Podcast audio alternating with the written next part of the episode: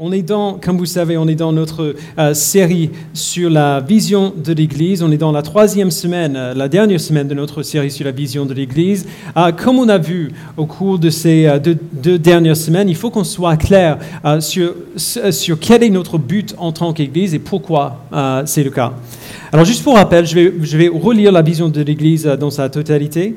Donc, c'est « L'Église Connexion existe pour incarner l'Évangile pour les habitants de Paris ».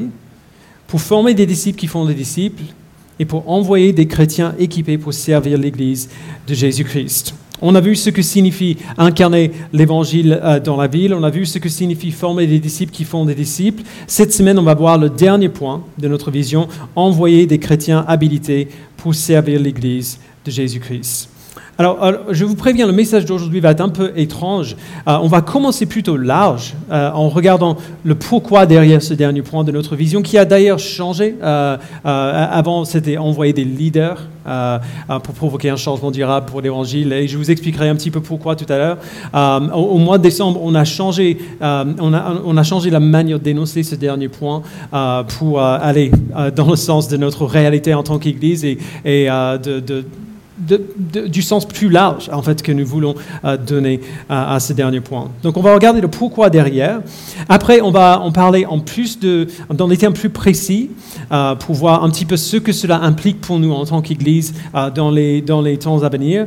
Et puis après, on va, euh, on, on va terminer en présentant euh, un, un petit nombre de choses euh, qui vont changer, qui sont ressorties de cette période de trois semaines au mois de décembre euh, que les anciens m'ont accordé pour, euh, pour réfléchir sur ces choses euh, et qu'on on a réfléchi ensemble.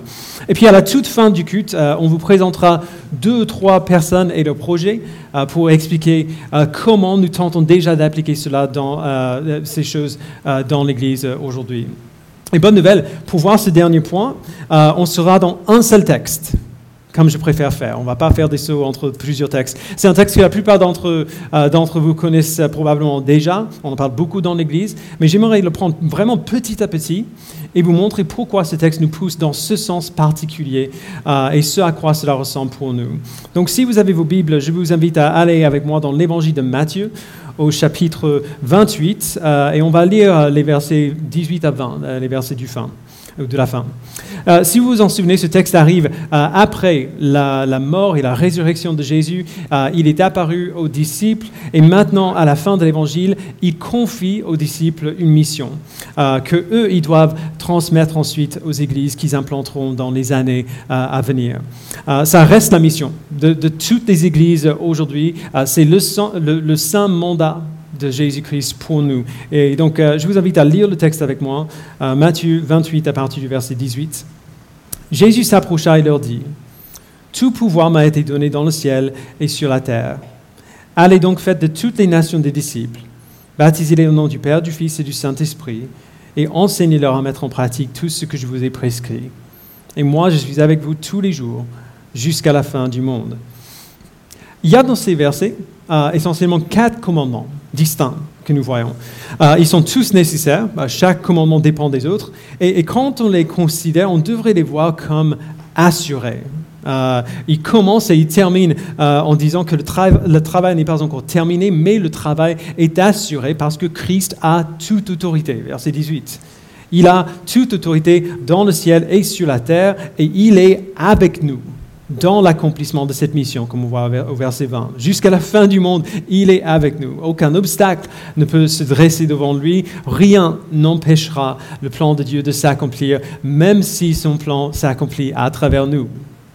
Les, les gens très imparfaits que nous sommes, il est avec nous et donc son plan va réussir. Maintenant, il faut s'y mettre.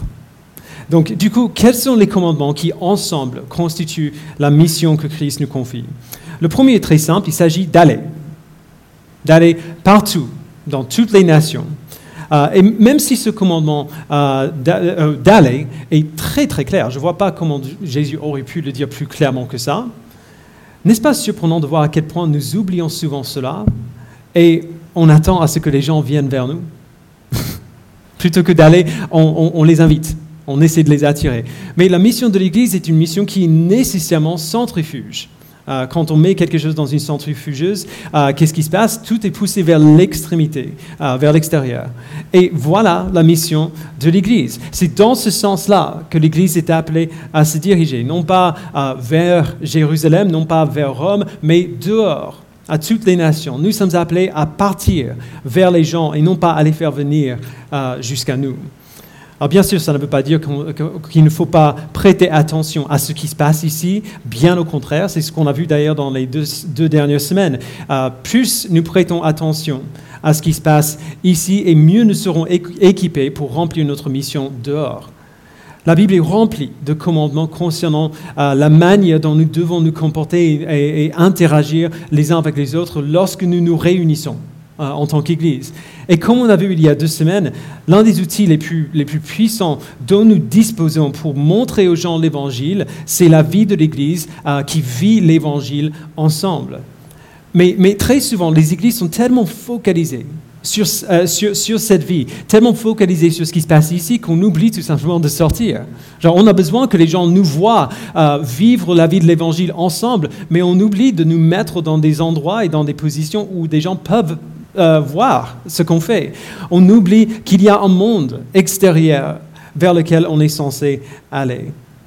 Et donc on doit aller, première chose, et une fois qu'on est parti, voici ce qu'on doit faire. Donc deuxième commandement, nous devons faire de toutes les nations des disciples. Euh, dimanche dernier, on a discuté d'où et de comment euh, les disciples de Christ sont formés. Ils sont formés dans l'Église euh, locale par les chrétiens qui apprennent, et qui apprennent ensemble à accomplir l'œuvre du ministère. Selon Éphésiens quatre, édifier l'Église et, et faire le travail du ministère n'est pas mon travail en, en tant que pasteur, c'est notre travail en, en tant que chrétien.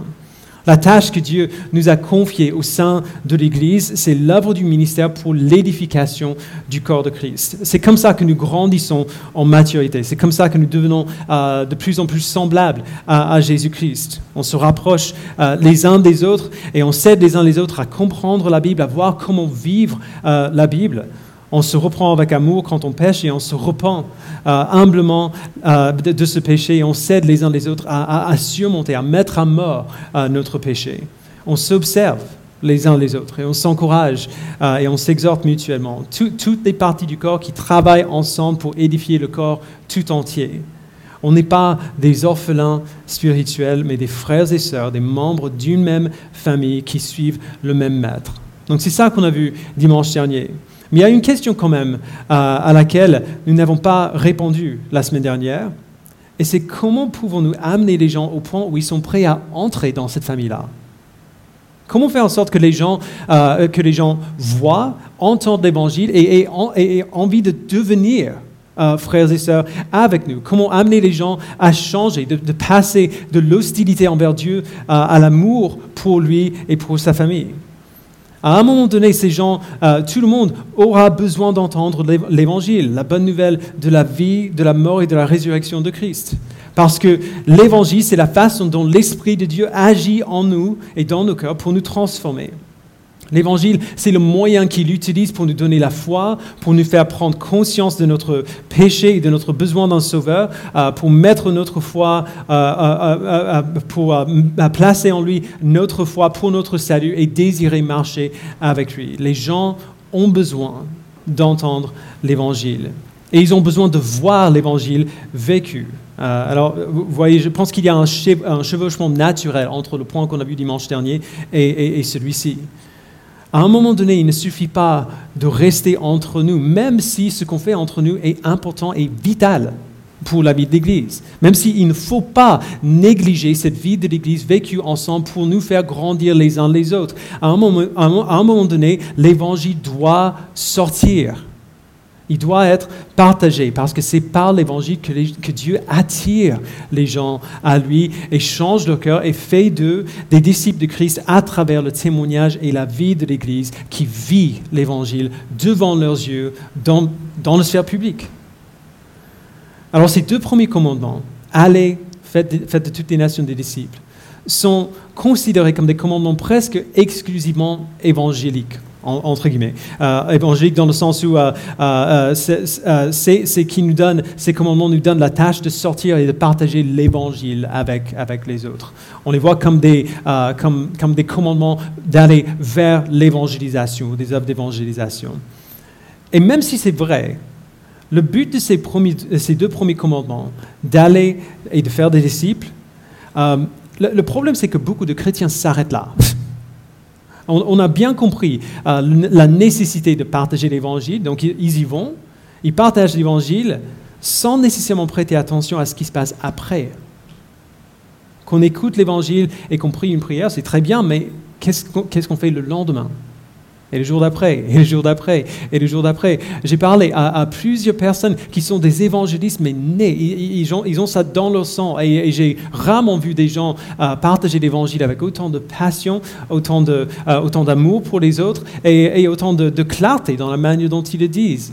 Et puis je demande, mais qu'est-ce que, bah, du coup, est-ce que vous prenez leur contact ? Qu'est-ce qui se passe après ? Il dit, en fait, c'est compliqué. Je parle à trente personnes en une semaine. Euh, c'est difficile de faire le suivi avec tout le monde. Et il y a une raison pour laquelle Jésus ne s'est pas arrêté avec « Allez et faites des disciples ». Cela ne sert à rien d'aller faire des disciples si ces nouveaux disciples n'ont aucun moyen d'apprendre à vivre en tant que disciples. La Bible est claire que si on ne cultive pas notre foi, il est fort possible que nous n'en avons pas. Et comme on a vu les deux dimanches derniers, l'outil que Dieu nous donne, dans lequel et par lequel notre foi grandit, c'est l'Église. Et c'est pour cela que Jésus continue. Nous devons aller, nous devons faire des disciples, et ensuite nous devons les baptiser au nom du Père, du Fils et du Saint-Esprit. Alors, au premier abord, ça peut sembler euh, comme un ajout un peu accessoire, mais c'est tout sauf. Un disciple du Christ ne peut pas grandir sans les autres disciples de Christ. Et le baptême, c'est le signe visible que nous appartenons désormais à cette communauté euh, de disciples. Le fait que Jésus donne ce commandement ici, au plein milieu de sa grande euh, mission d'évangélisation qu'il donne à l'Église, euh, ça, ça devrait briser euh, pas mal d'idées reçues que nous avons sur ce qu'est le baptême. Euh, beaucoup de gens voient le baptême un peu comme, euh, comme on voit le bac. Euh, tu, tu vas à l'école pendant douze ans, tu apprends beaucoup de choses, tu grandis en tant qu'être humain et en tant qu'étudiant, et à la fin du lycée, euh, tu passes un examen, tu obtiens ton bac qui prouve que tu as été bien éduqué euh, et que tu es maintenant prêt à affronter tes études supérieures. Pour beaucoup de gens, le baptême est un peu comme l'examen d'entrée au, au christianisme, euh, au christianisme du niveau supérieur. La chose qu'on fait une fois qu'on a franchi un certain nombre de, euh, d'étapes spirituelles. Ils voient le baptême comme un rite pour les chrétiens qui sont mûrs, pour montrer au monde que maintenant ils sont arrivés, entre guillemets. C'est plus des bébés, c'est plus des, euh, des bébés disciples, maintenant ils sont adultes. On est arrivés. Il y a deux énormes problèmes avec cette façon de penser. La première, c'est que personne ne semble être d'accord sur quelles sont ces étapes spirituelles qu'on doit franchir, par lesquelles on doit, on doit passer. Et beaucoup d'églises ne pourraient même pas dire ce qu'ils exigent pour que quelqu'un soit baptisé. Ça dépend souvent d'un, d'un, d'un sentiment plutôt subjectif de la part des dirigeants de l'Église à propos du croyant qu'ils ont devant, devant leurs yeux. Et c'est problématique parce que qu'est-ce qui se passe si les dirigeants ont tort ? Qu'est-ce qui se passe s'ils se trompent ? Le deuxième problème est beaucoup plus simple. Euh, selon la Bible, le baptême n'existe pas pour, pour être une validation de notre maturité spirituelle. Ce n'est pas le sens du baptême. Le baptême est le signe visible qui montre qu'une personne a été amenée dans la famille de Dieu par la foi en Christ. Point. La Bible nous dit que cette intégration dans la famille de Dieu se fait tout de suite. On entend l'Évangile, on se, on, on, on se repent de nos péchés, on place notre foi en Christ et du coup, à ce moment-là, nous sommes des membres de son corps. Nous sommes adoptés par Dieu et nous devenons frères et sœurs euh, les uns avec les autres dans la foi. C'est pour, c'est pour cela que dans le livre des Actes, la profession de foi euh, et le baptême avaient, avaient lieu presque simultanément. L'évangile est prêché, les gens croient, ils se repentent de leurs péchés et ils sont baptisés. Genre dans, le même, euh, dans, dans la même journée, dans, dans les minutes qui suivent.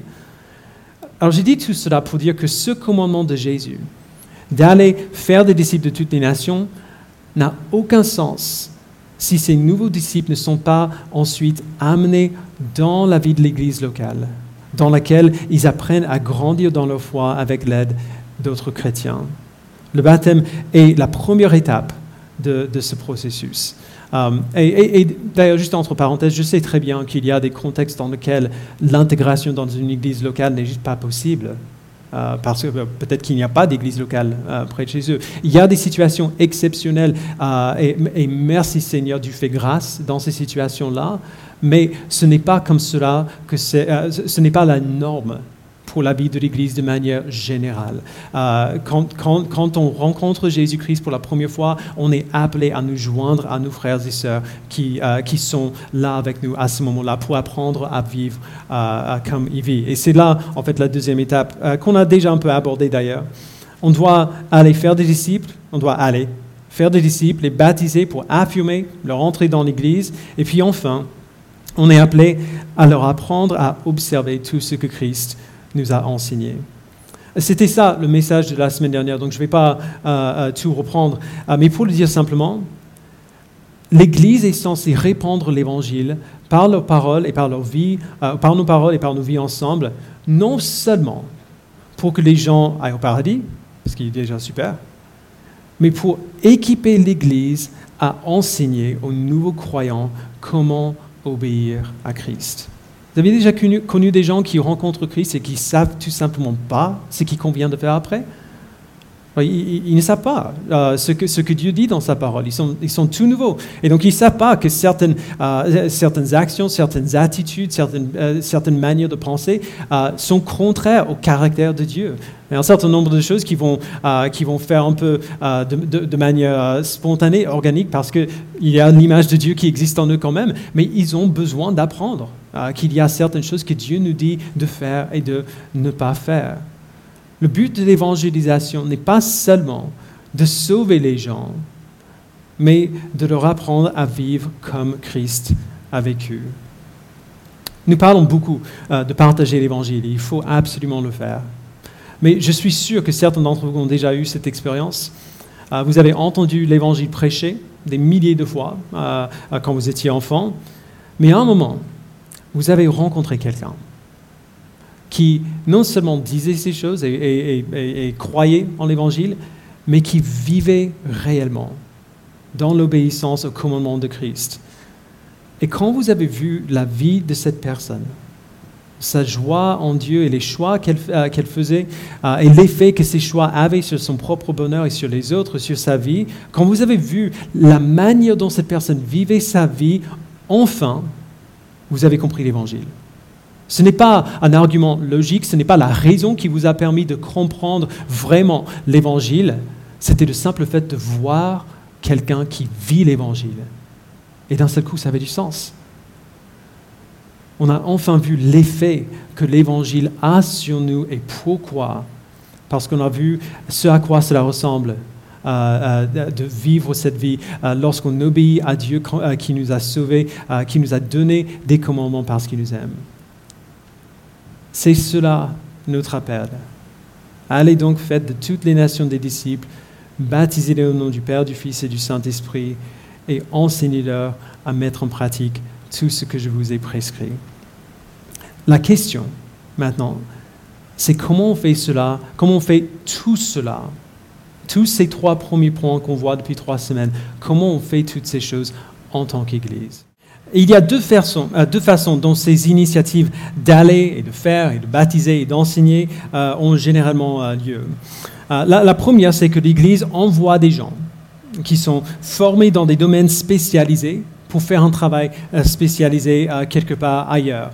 Euh, l'exemple classique serait l'envoi des missionnaires et des équipes missionnaires. On a, on a beaucoup de missionnaires dans notre Église euh, depuis le début de l'Église euh, et, et c'est ça qu'ils font. Ils ont été formés souvent dans des domaines spécifiques et ciblés euh, et envoyés dans une autre ville ou un autre pays pour y faire quelque chose de, de, de spécifique. Un, un autre exemple serait les implanteurs d'églises et les équipes d'implantation d'églises qui sont envoyées pour implanter une église euh, quelque part. C'était le cas pour moi. Après, après avoir reçu une formation théologique générale, j'ai passé deux ans Euh, avec Loan euh, pour, à être formé pour implanter des églises en, euh, en France. Et puis, on a été envoyé par l'église de Lannis pour implanter euh, Connexion. Euh, un autre exemple serait euh, celui des unions d'églises qui envoient des gens travailler dans des contextes, dans des lieux précis. Euh, on a une église euh, qui, n'a, qui n'a pas de pasteur, qui cherche un pasteur. L'union d'église va, va, euh, va, va mettre en contact, en tout cas euh, l'association baptiste dont nous faisons partie, va contacter les pasteurs de, de l'association pour savoir euh, s'il y en a un qui serait disposé et disponible euh, pour aller être le pasteur de telle ou telle église, et après, ce pasteur est entre guillemets envoyé vers cette église pour servir euh, là. Et donc, voilà la première façon dont cela euh, se produit. L'église euh, envoie des gens spécialisés pour faire un travail spécialisé dans un endroit précis. La deuxième façon est beaucoup plus simple et beaucoup plus organique. Euh, les gens déménagent. Voilà tout. Les gens déménagent, vous venez en ville, euh, imaginons que vous venez à Paris voilà, pour faire des études. Quand vous avez terminé vos études, vous rentrez chez vous. Ou alors, euh, vous venez euh, ici pour travailler et puis vous êtes muté ailleurs. Ou vous trouvez un autre, un, un autre emploi euh, ailleurs. Et si vous êtes chrétien, il faut, faut bien le savoir que vous emportez la mission de l'Église avec vous. Partout où vous allez, euh, cette mission d'aller dans toutes les nations faire des disciples, ça ne vous quitte pas juste parce que vous quittez euh, telle ou telle ville. Euh, alors, dans ce nouveau lieu où vous arrivez, vous portez avec vous la mission d'aller faire de toutes les nations des disciples. Euh, nous croyons fermement que l'Église est appelée à former les chrétiens à bien faire cela. C'est ce qu'on a vu dimanche dernier. Euh, afin que lorsqu'ils iront ailleurs, ils puissent atterrir en quelque sorte dans leur nouvelle église et être déjà équipés pour servir cette église, pour savoir comment former les autres disciples, à faire des autres gens à faire des disciples dans leur contexte, qu'ils puissent servir cette nouvelle église pour les aider à accomplir l'appel de Christ. Alors que ce soit bien clair, on veut être impliqué dans, les deux, dans ces deux domaines différents.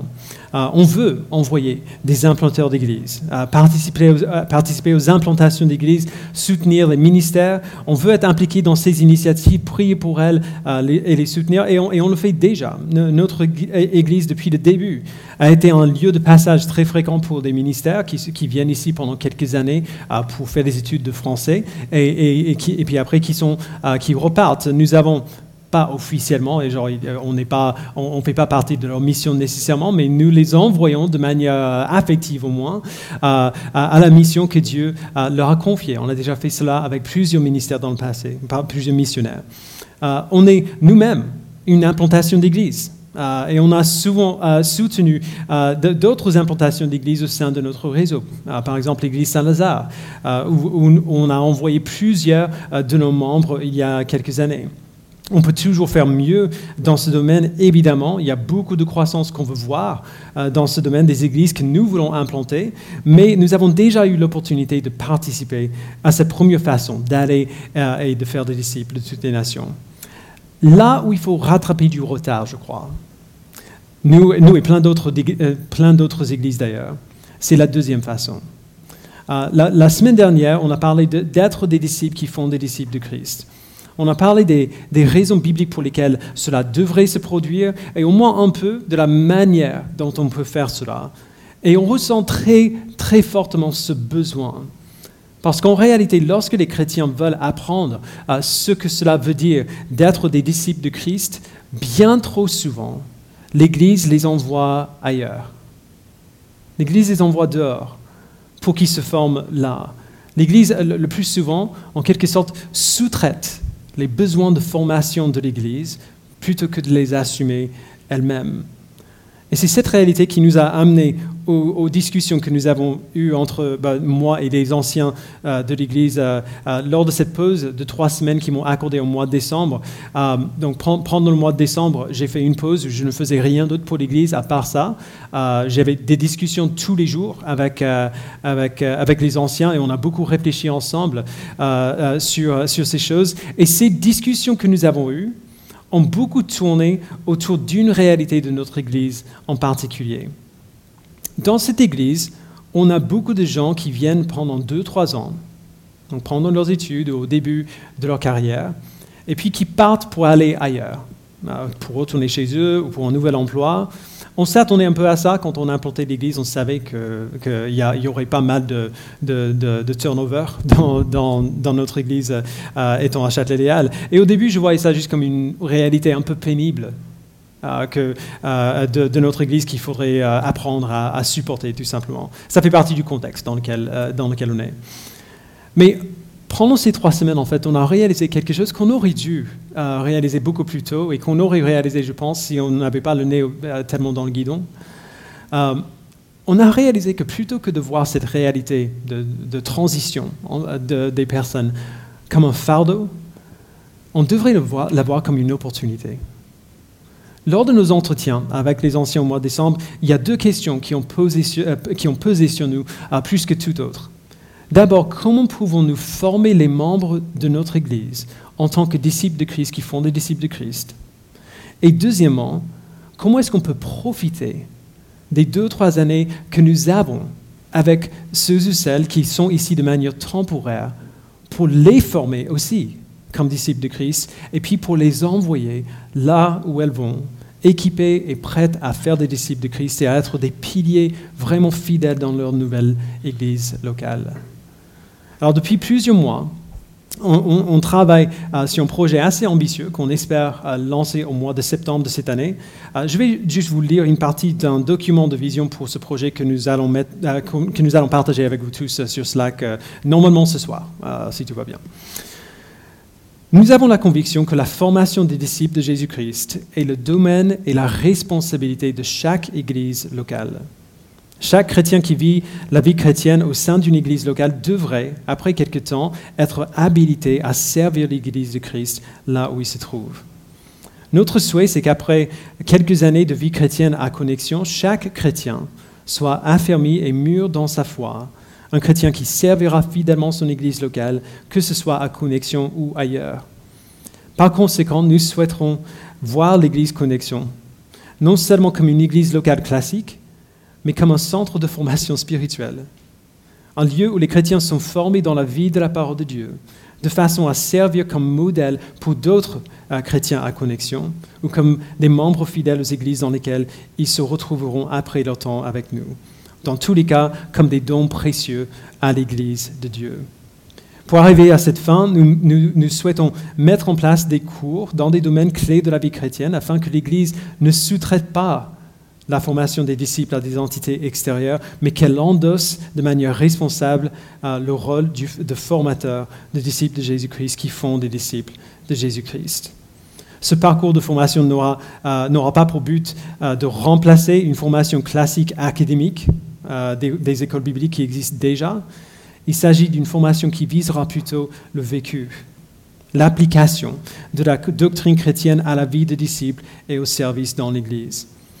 C'est pour cela que dans le cadre de ce parcours, nous inclurons des formations spécifiques pour ceux qui restent à l'Église Connexion sur le long terme, afin qu'ils soient capables de servir de diverses manières, en tant que leader de groupe de communauté, moteur de groupe de disciples, président de culte ou même diacre et, ou ancien de l'Église. Certains chrétiens, après, après avoir passé par ce processus de formation, aura, auront, feront une transition vers une responsabilité concrète dans l'Église. D'autres feront une transition vers un rôle de formateur d'autres chrétiens.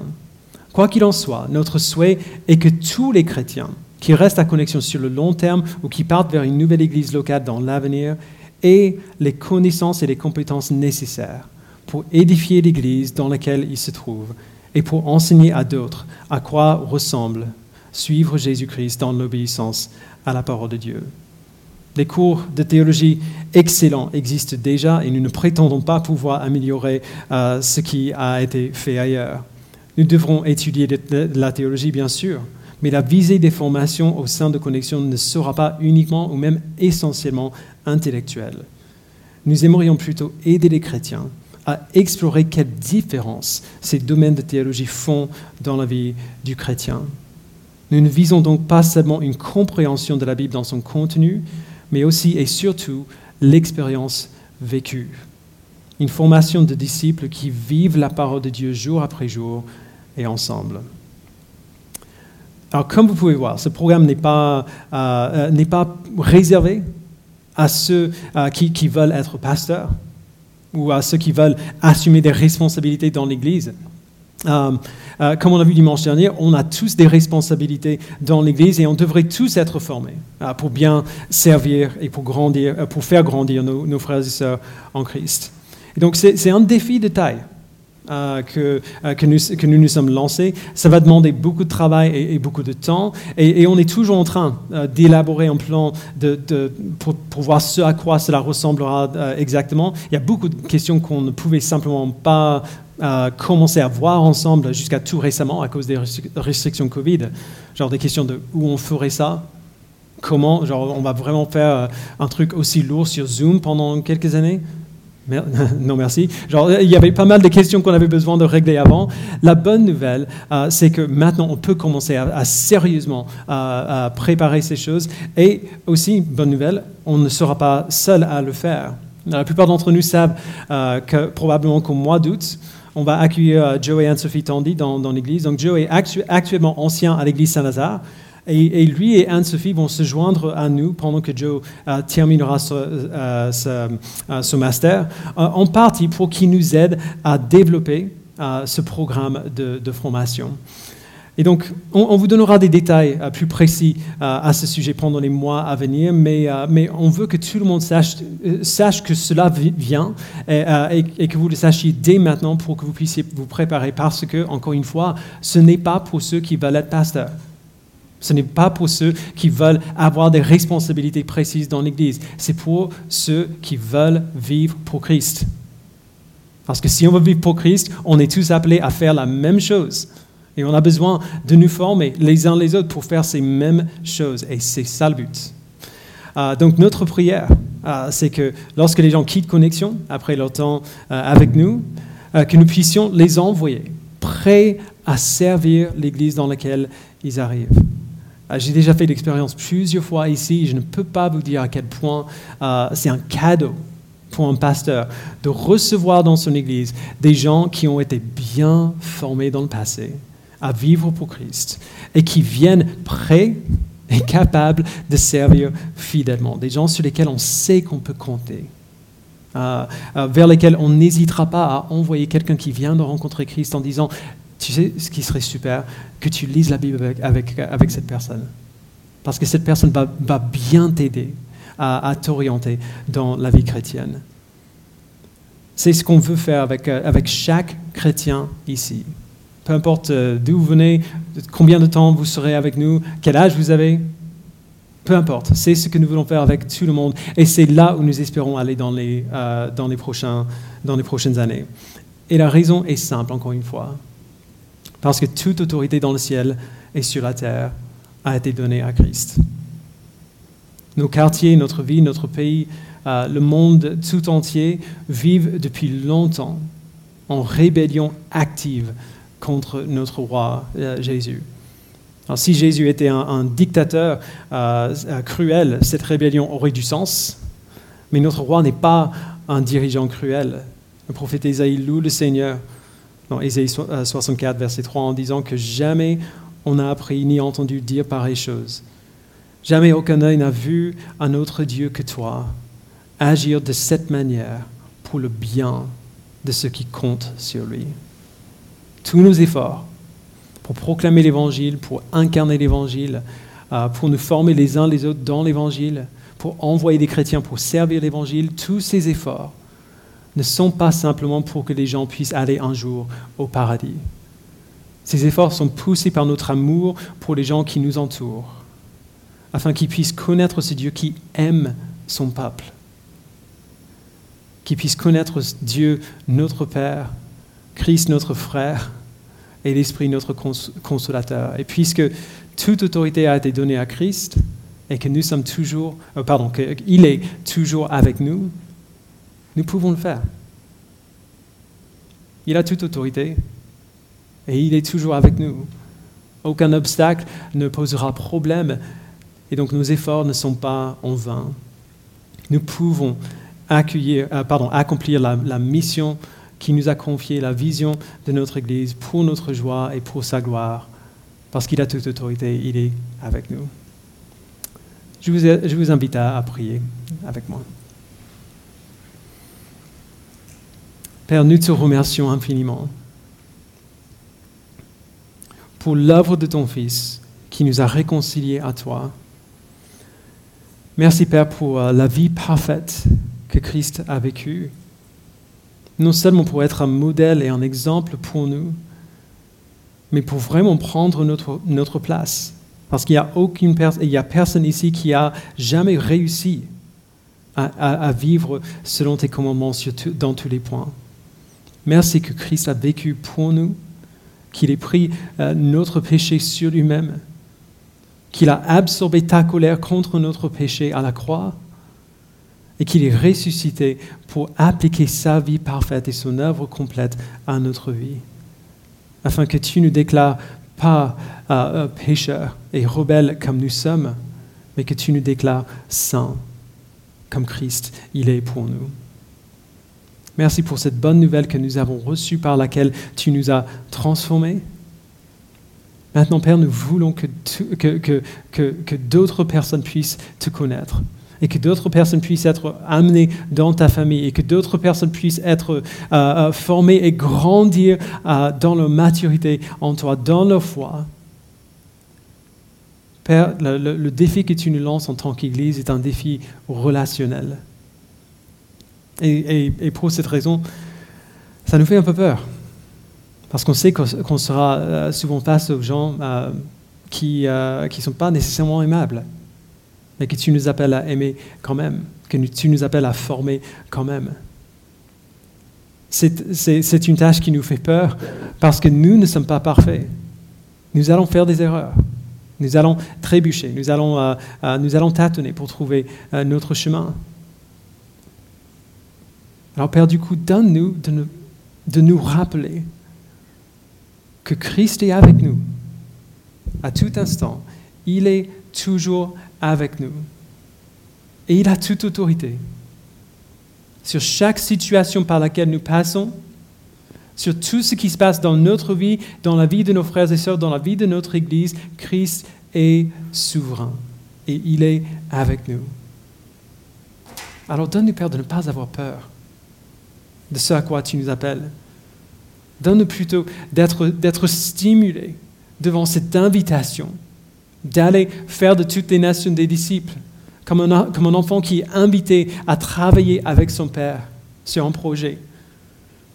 Donne-nous, Père, d'être, euh, d'anticiper le miracle de, de, de ta grâce répandue dans, dans nos vies et dans les vies des gens qu'on ne connaît même pas encore, mais qui sont et qui seront nos frères et sœurs dans ta famille. Merci, Père, pour ta grâce en nous invitant à participer à cette œuvre euh, que tu fais. Et maintenant, nous avons hâte de commencer. Au nom de ton Fils, nous le prions. Amen.